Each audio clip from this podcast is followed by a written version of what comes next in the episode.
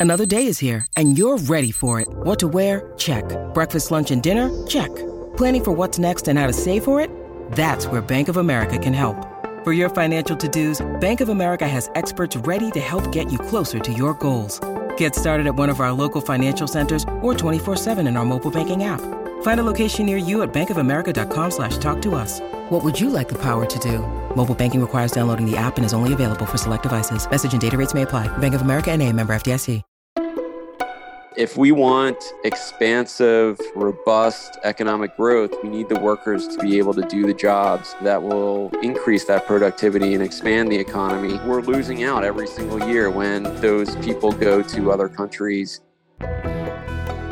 Welcome to the Best New Ideas in Money, a podcast from MarketWatch. I'm Stephanie Kelton. I'm an economist and a professor of economics and public policy at Stony Brook University.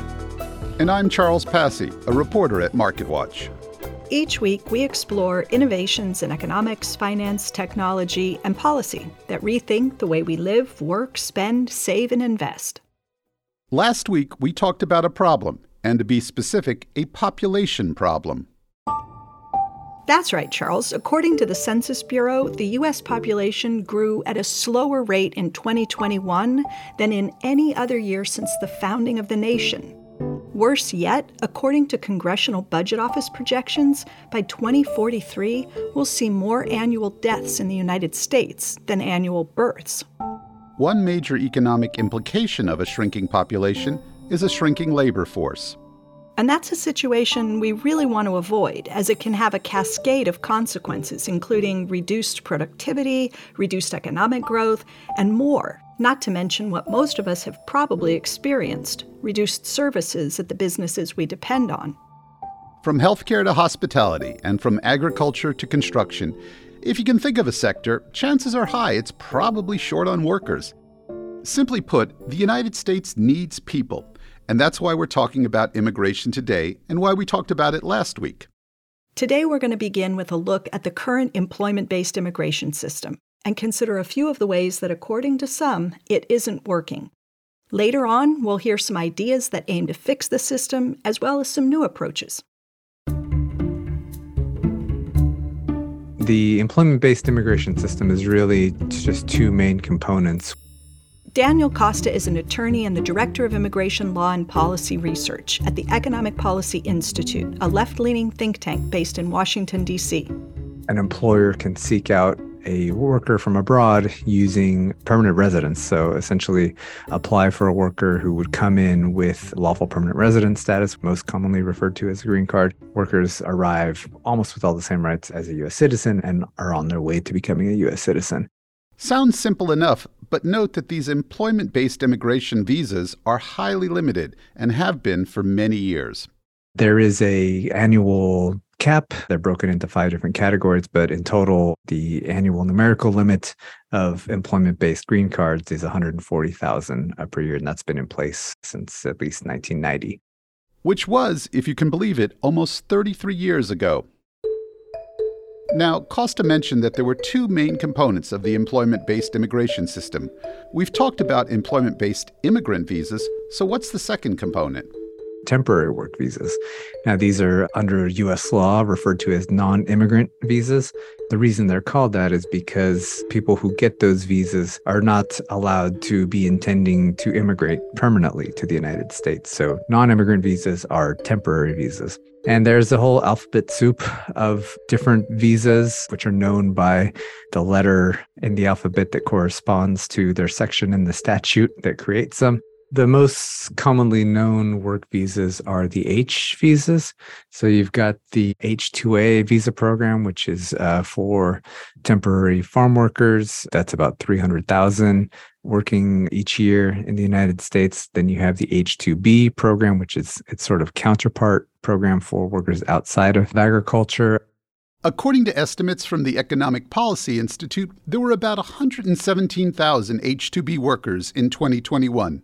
They're employed in industries like landscaping, construction, forestry, traveling carnivals, restaurants, hospitality, and seafood and meat processing. Then you have the H 1B program, which is for workers in jobs that require a college education. The biggest employers there are IT outsourcing companies, as well as the blue chip, well known tech firms like Microsoft and Apple and Google and Facebook. And there's about 600,000 workers currently in the United States on that H 1B status, according to estimates from the Department of Homeland Security. Costa outlined three major categories of temporary visas, and yes, it is a mouthful. Here's what you need to know. According to Costa, because employment based green cards are so scarce, capped at levels last adjusted in 1990, employers are increasingly relying on these temporary visas temporary work visas, the issuance of them has really shot up exponentially without any real change in the law. And part of the reason is that employers have really shifted towards using these visas, and many of the visas don't have any sort of annual numerical limit. Only two of the programs have an annual cap. And so the main takeaway is that there are pathways for migrant workers to come to the United States, but they are overwhelmingly temporary, overwhelmingly programs where their rights are restricted. Although we hear more about labor shortages today, in the not so distant past, the unemployment rate was much higher and millions of Americans were out of work. Many still are today. So you might ask aren't there unemployed Americans who can do these jobs? Workers who ought to have priority over immigrant workers. There are a number of reasons for each of the different visa programs that we have, but the most common is to fill labor shortages. And I think that we do need some sort of pathway for workers to come in for that purpose. But the fact of the matter is, when it comes to the immigration system, you need to have a process that is fair and credible where employers have to recruit and hire US workers before they hire a worker through a temporary work visa program. Essentially, they need to test the labor market. So if you have that, then it doesn't really matter, you know, what you or I think about whether there's a labor shortage because if you have a system that's fair, then it's going to work when there's a hot job market as well as when there's high unemployment.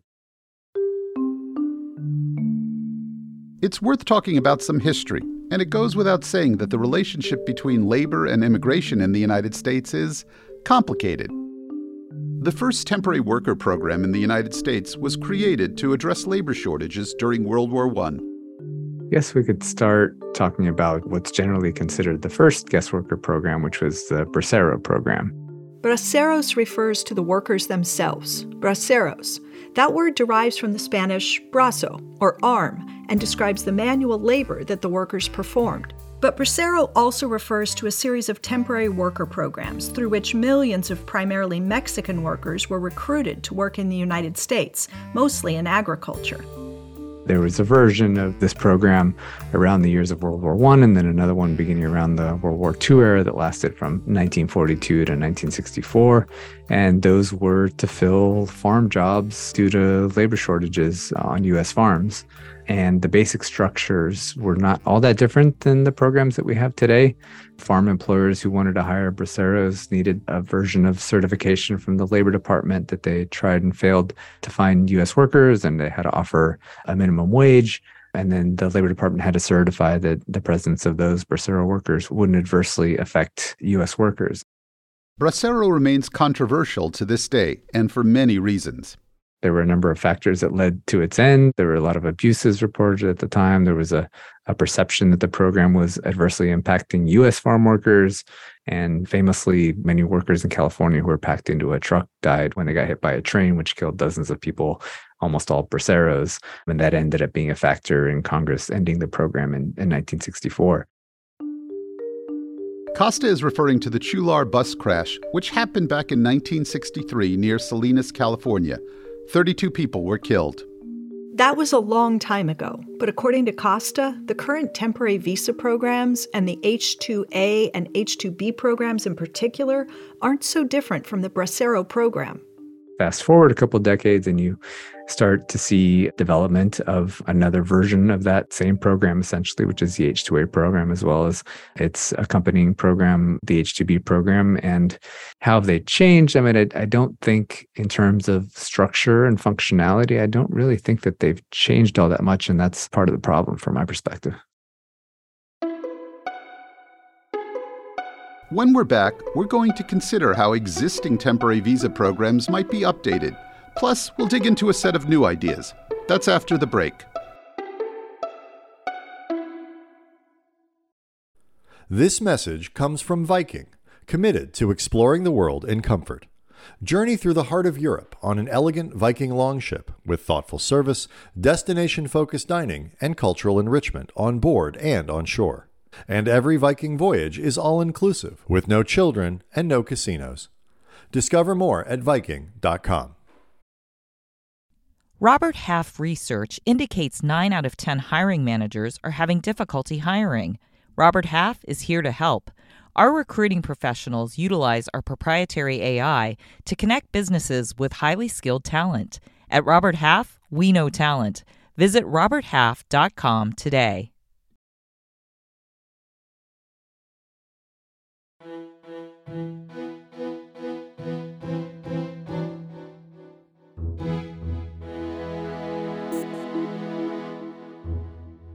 Welcome back to the best new ideas in money. Before the break, Daniel Costa, Director of Immigration Law and Policy Research at the Economic Policy Institute, talked about the two main components of the employment based immigration system. Costa also traced the historical roots of a portion of that system, namely temporary work visas, and described a few of the problems with how temporary work visas function today. In this second half of the episode, we're going to hear about some fixes that might address some of these issues, as well as some proposals for new types of visas, visas specifically tailored to the needs of states and local communities. But first, the fixes. Here's Daniel Costa. First and foremost, I think you have to regulate recruitment. And that means both the recruitment chain when workers are recruited from abroad to come to the United States. And then in the United States, you have to make sure that you have a credible, fair recruitment of US workers to make sure that they have an opportunity to take the jobs that are, are on offer. Then once the migrant workers get to the United States, second thing is make sure that they're paid fairly according to US wage standards. For Costa, the reforms begin before workers are even on the job, during the recruitment process. And once migrant workers start a job, Costa believes it's important that different classes of workers aren't created. American workers, who receive higher wages and have more on the job protections, and migrant workers, who receive lower wages and have fewer protections maybe the most important part is allowing workers to change jobs and have protections from retaliation when things go wrong on the job. And I should say that changing jobs on its own is not a panacea. We know that US workers can change jobs, but that doesn't mean that they automatically have great conditions. We really need more and better labor standards enforcement. Think about it. If you've ever had a job that you couldn't leave for whatever reason, you might have had to put up with marginal, unpleasant, or even unsafe conditions. Now imagine that your pathway to citizenship depended on that job. Which brings us to Costa's next point. You need to allow a path to a green card for the migrant workers who come in. Migrant workers should be able to go and petition to get a green card for themselves. At present, the one program that really allows it the employer controls it and can hold that over the worker. And we need to kind of decouple that and allow workers to stay temporarily. If they're really coming here to fill labor shortages, we should allow them to stay and continue to contribute. The last thing I would say is depoliticizing the setting of numbers. Costa is referring to the immigration quotas he mentioned earlier in the episode. In his view, they're arbitrary, subject to politics, and not connected to the shape of current economic needs we don't have a real data driven way to set the numbers that we need for whatever the economy needs. If we're in a recession, obviously we probably need fewer workers. If we've got a hot job market, then we probably need more. And needs to be data driven. Instead, what we have are numbers that have been set in statute basically since 1990. Stephanie, we did promise listeners new ideas. And we have them. Our next guest is David Bier, Associate Director of Immigration Studies at the Cato Institute, a right leaning think tank that is also based in Washington, D.C. Bier has been involved with a new idea called the state sponsored visa since at least 2017. So, the idea of a state sponsored visa would be to allow states to essentially sponsor an immigrant based on whatever grounds they thought was best for their state. I suspect most states are going to be focused on their labor force needs. And those needs are very diverse. The labor force needs in North Dakota are not the same as the labor force needs in Florida. And so uh, we'd have a great diversity in the types of programs being designed, the types of protectionist measures for protecting American workers would be different, and we'd have some experimentation, and it would be constantly updating and changing uh, with the times. And that would be a much more adaptive model that would allow innovation and prevent stagnation that we've seen in the immigration system for 30 years. As proposed, these state sponsored visas would be temporary, but for Bier, they would include a pathway to citizenship. I personally think that it should be a temporary visa that becomes permanent if you stay in the state, whatever period three years, five years would be in a reasonable amount of time to say, okay, you made your commitment to the state that sponsored you. That would give the states buy in to want to participate in the program. And then after that, you have a path to citizenship. According to Bier, Canada has maintained a successful and similar program since 1998. So, Canada has had a provincial nominee program for many years. Their provinces are similar in their constitution to states, and the provinces can nominate someone to receive what effectively is a green card in the Canadian system. It's worked very well. I mean, it's one of the most popular programs in Canada. It's highly thought of by the provinces. So I think something similar could certainly work at the state level. A related idea involves issuing visas at the community level. Here's Bier. Right. So it's just you're taking it down to the local level. And it could be a certain city or municipality or county wants to sponsor someone. And there are a lot of different types of iterations of this idea, most of them focused on the local governments just because it's easier. But there are other ways of doing it too. You could have a, a community organization want to sponsor someone. So it's just another way of approaching the problem. It's a shift from employment based visas as a federal concern to employment based visas as a state or even local concern. There's different ways of looking at it. I think the state level gives a little bit more political buy in, the community level might be more more attractive for specific communities that are looking to attract population growth or more immigrants. Questions abound. Immigration is, for the most part, regulated by the federal government. So, would the courts permit states to issue these visas? How would such a program impact workers, both American and immigrant? How would implementation vary? Is it an idea that would solve some of the problems we have without creating new problems? These state sponsored visas aren't just a concept on a white paper, they've appeared in proposed legislation. Here's Bier. The actual bill that's been introduced on this is a little bit more limited, but effectively has a similar concept. Representative Curtis of Utah and earlier Senator Ron Johnson of Wisconsin had introduced a bill that would create a pilot program idea for this. And it would be a temporary visa, but if you got sponsored by your employer, you could extend that visa indefinitely until you got a green card through the current federal green card program. The numbers in those bills were almost a half a million for all the states divided up by population. It would be a start. It would be a way to see how this is working, get states buy in, and start working on creating their programs to benefit their states. To be clear, that would be a big increase in the amount of legal immigration we have today. Depending on your politics, you might have strong feelings about that. And speaking of politics, because of the politics of the present moment, it's unlikely that there will be any major changes to how our immigration system works in the near future. I'm not so sure about that, Charles. I mean, we have seen some bipartisan legislation pass recently infrastructure, for example, and even the CHIPS and Science Act. A great point, Stephanie. I mean, who knows? But like we talked about at the beginning of the episode, there is a reason that we need to think about immigration. The United States is on the verge of, well, shrinking, and a shrinking population has serious economic implications. Long term, it's either immigration, a baby boom, or the robots. So, why is it important to rethink legal immigration now? back to David Bier. It's very important. And it's growing in importance every single day because of the decline in our birth rate and the fewer college graduates, fewer people who are entering the labor force year after year. And if we want expansive, robust economic growth, we need the workers to be able to do the jobs that will increase that productivity and expand the economy. The demands today are not the demands there were 30 years ago. And we're losing out every single year when those people go to other countries where their talents are welcomed. We've talked a lot about the economic impact that immigrants have, but immigration is more than just an economic issue, much more. Here's Daniel Costa.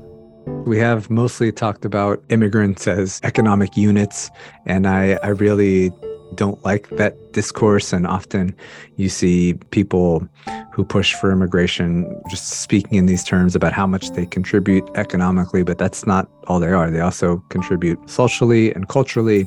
And then the whole other very important component of the immigration system that we haven't talked about is the humanitarian system, the asylum system, and refugee system, those two pathways with which migrants can come into the United States. In Costa's view, it's important to remember that immigrants are people. They come to the United States for a better life. So there's so much more that we can do just in general on the humanitarian side that I think would actually allow people to come and they would contribute as workers. And I think they'd be better off because they wouldn't be tied to these employment visas.